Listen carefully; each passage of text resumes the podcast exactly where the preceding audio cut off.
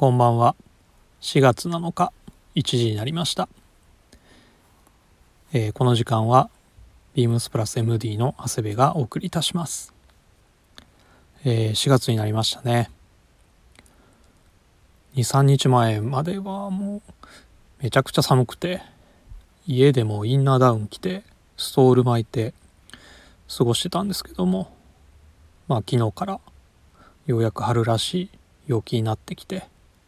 まあ、洗濯物も乾きやすくなって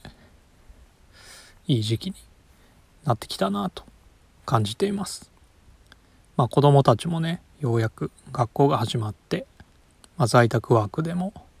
静かな環境で仕事ができるようになりました。えー4月1日からはループイラーのイベントが原宿で始まりましておかげさまで大盛況のようで本当に皆様ありがとうございます。まだお越しいただけてない方は、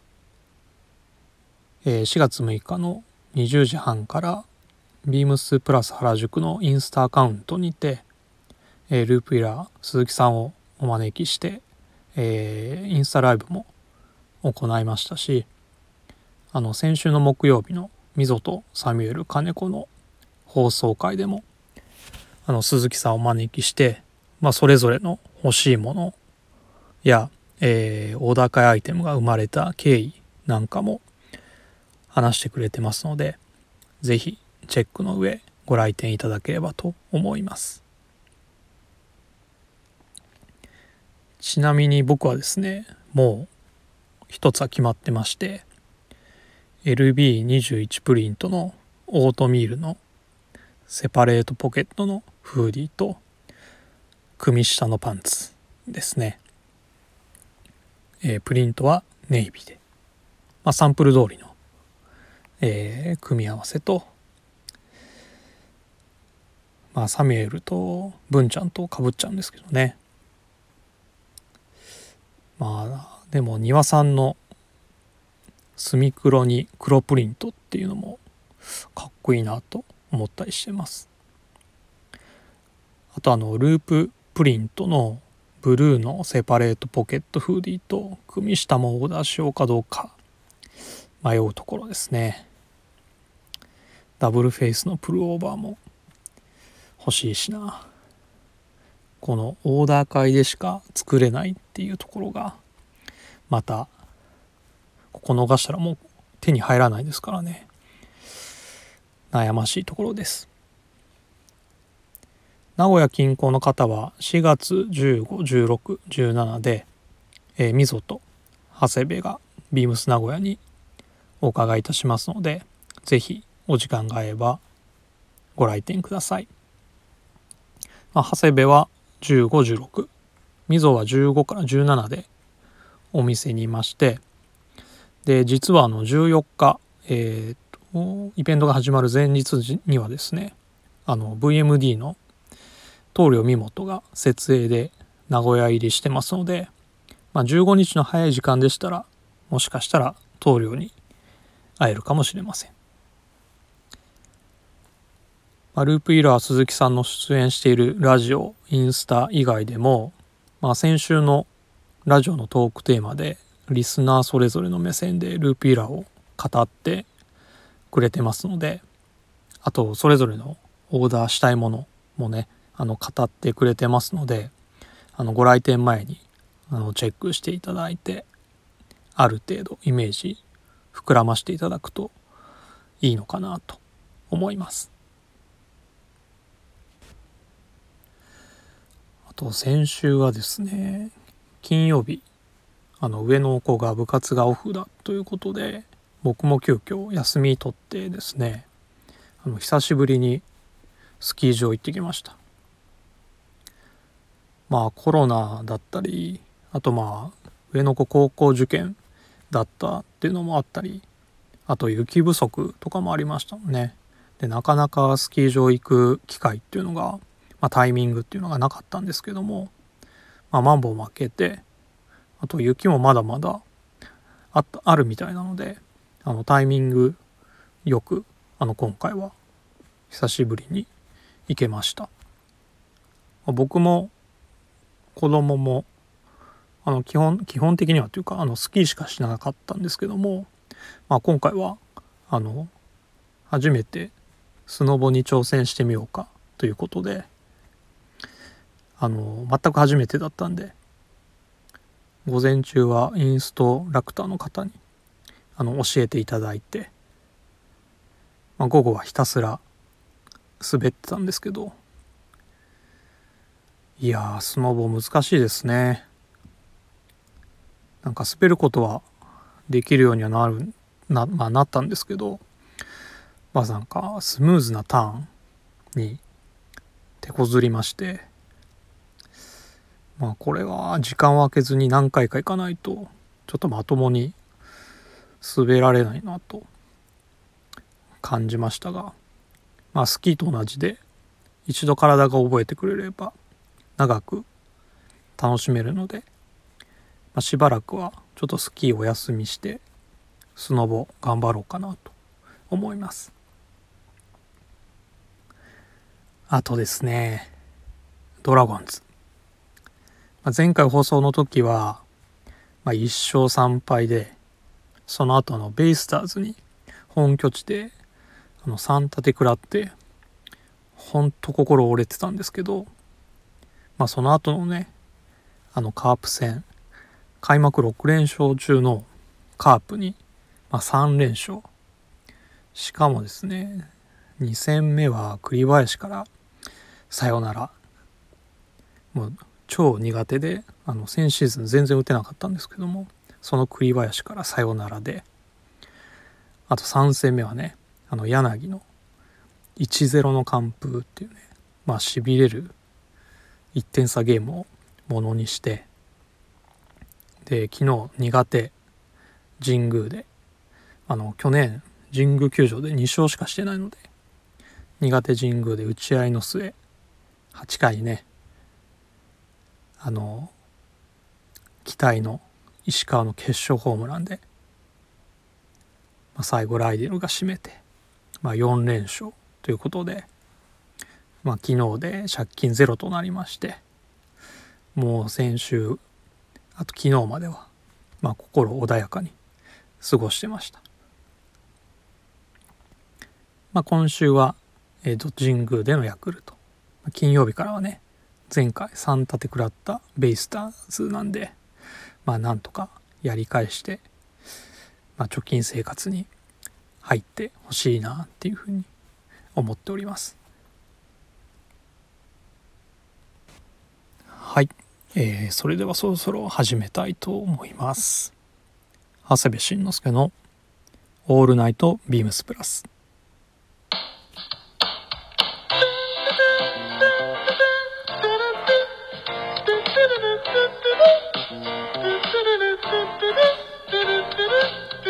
この番組は変わっていくスタイル変わらないサウンド「All Night BEAMS+」Supported by SHURE 音声配信を気軽にもっと楽しくスタンド FM 以上各社のご協力で BEAMS PLUS のラジオ局プラジオがお送りいたします。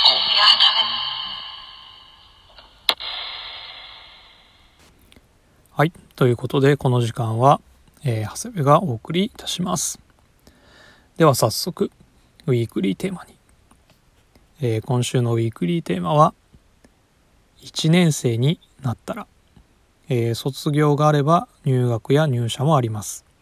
新しいことが始まる新1年生。小学中学高校大学社会人。皆さんにとって印象的な新1年生エピソードを教えてください。新1年生か、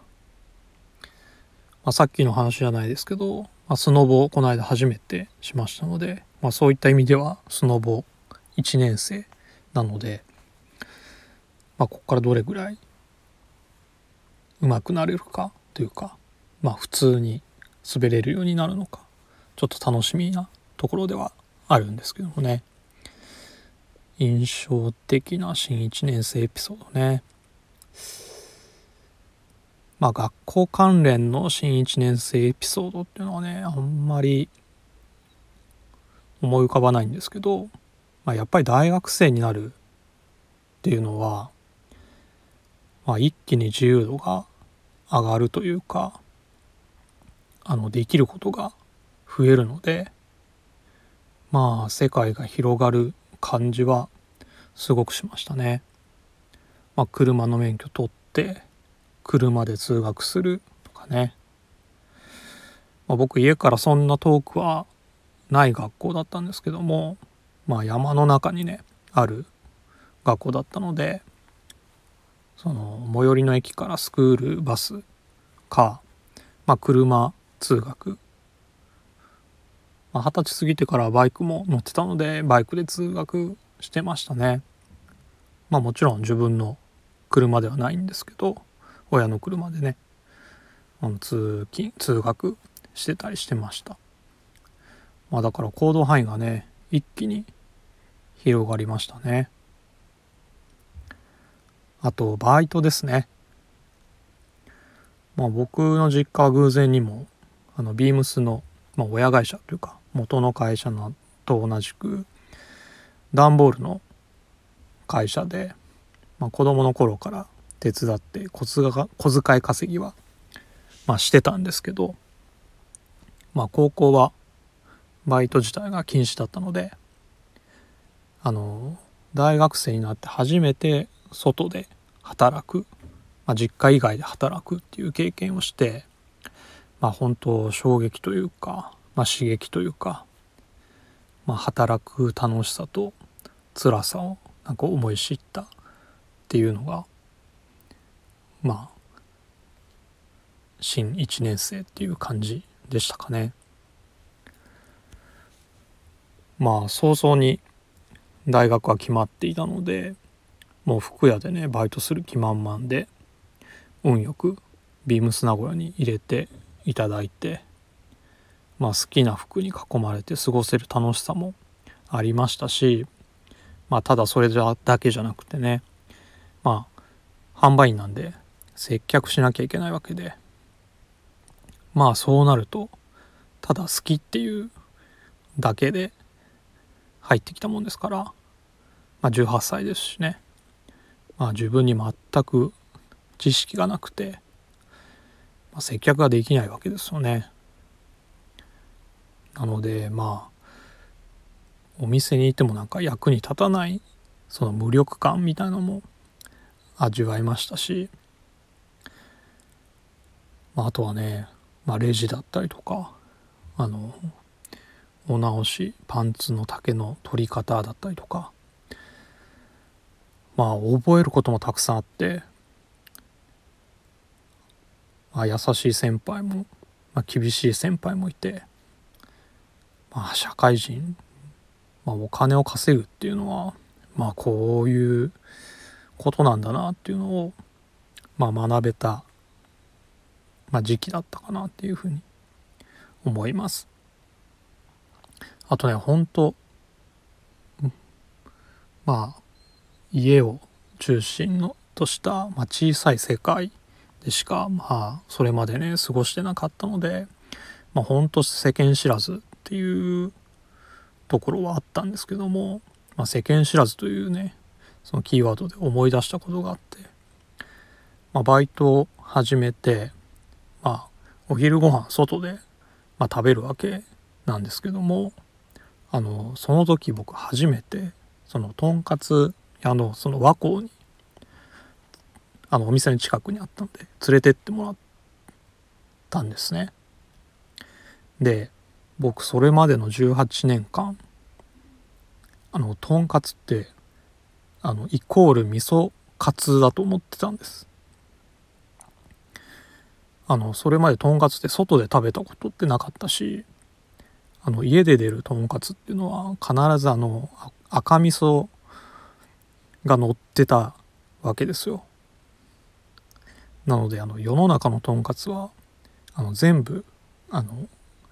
味噌カツだと思って。であのなので和光で、まあ、とんかつ注文してまあ、運ばれてはきたんですけどあの赤味噌乗ってないし、別でも別皿にあるわけでもないし。でそしたらまあ先輩がテーブルのその脇にある壺から、まあ、ソースをかけてるんですけどあそれがなんか赤味噌なんだと思ってまあ見よう見まねでかけてですねまあ食べたらまあ味噌の味全然しないし。あれ？と思って、まあ、先輩にね思わず「これ赤味噌じゃないんですか?」って聞いてすごい笑われてたのを覚えてますね。まあだからそれくらい世間知らずの18歳でしたね。まあどんなエピソードだって話なんですけど。まあなのでまあ来週名古屋行きますけど、まあ、学生時代のね4年間いろいろ学ばせてもらってまあそこで働いバイトしなかったら今の自分はないので今の自分のやってることでその名古屋店にまあ貢献できるっていうのは、まあ、恩返しでもありあと感慨深いというか特別な感じがあります。これこんな話の内容でいいのかな？ちょっと来週あ来週じゃないよ明日以降皆さんがどんな話するのか楽しみにしたいなと思います。はい。続いて、え、久しぶりに長谷部のこれはいい。ということで本日は、えっ、ー、とループイラーイベント中ということで改めてこちらをご紹介したいと思います。えー、ループイラー× BEAMS PLUS 別注エクストラライトプラススウェットカーディガン、えー、商品番号お伝えします、えー、3813-0097 3813-0097えー、ホームページのですね右上にある虫眼鏡のマークで、えーと、こちらの、えー、数字入れていただければ出てきますので、えー、ぜひご覧ください。あのエクストラライトプラスっていう記事は、えー、2018年に、えーと、登場しまして、えー、2006年から、えーとずっと定番でやってるあのミドルっていう生地よりも、まあ、さらに軽さを追求してあの作った生地なんですね。あのループイラーオリジナルで使用しているあのループイラーエキストラライト釣りウだけをベースに糸の太さを変えてまあ編み立ての編み立て同盟ですねあのをあのちょっと詰めたものになってますので、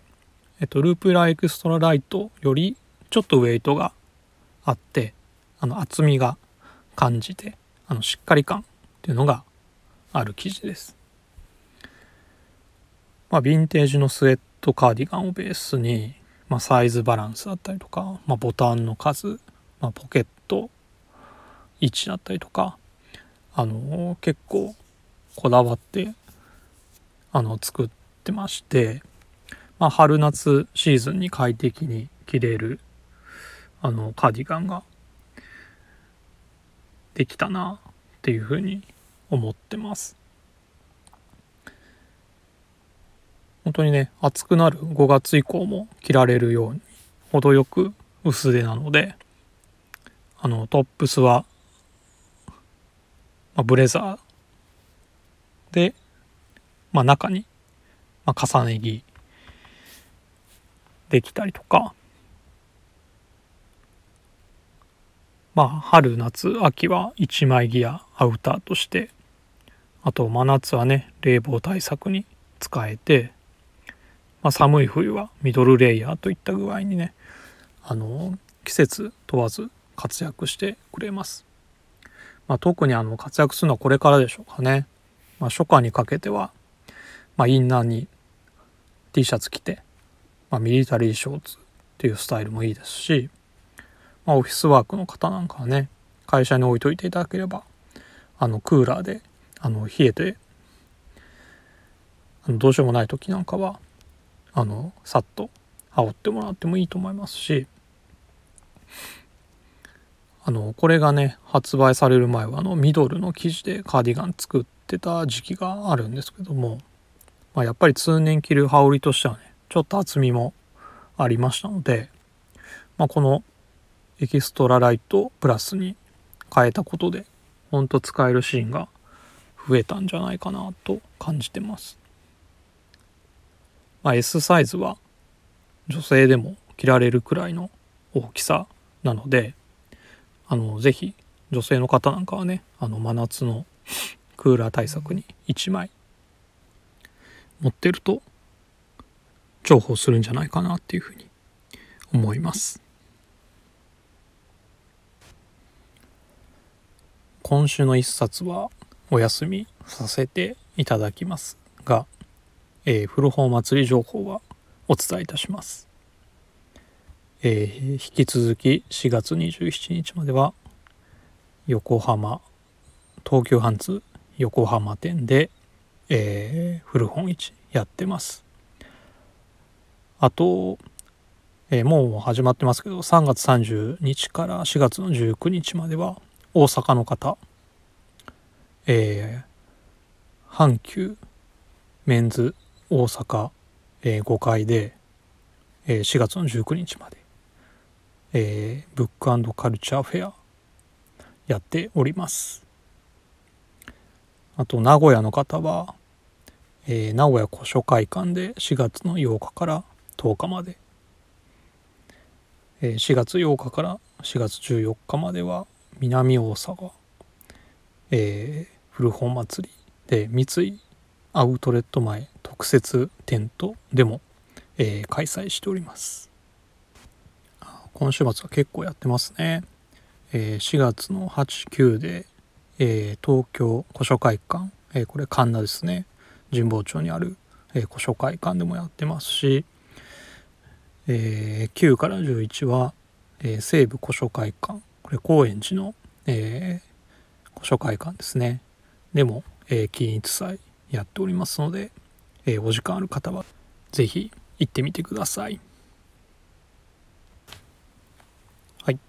えー、レターを送るというページからお便りを送れます是非ラジオネームとともに話してほしいことや僕たちに聞きたいことがあればたくさん送ってください。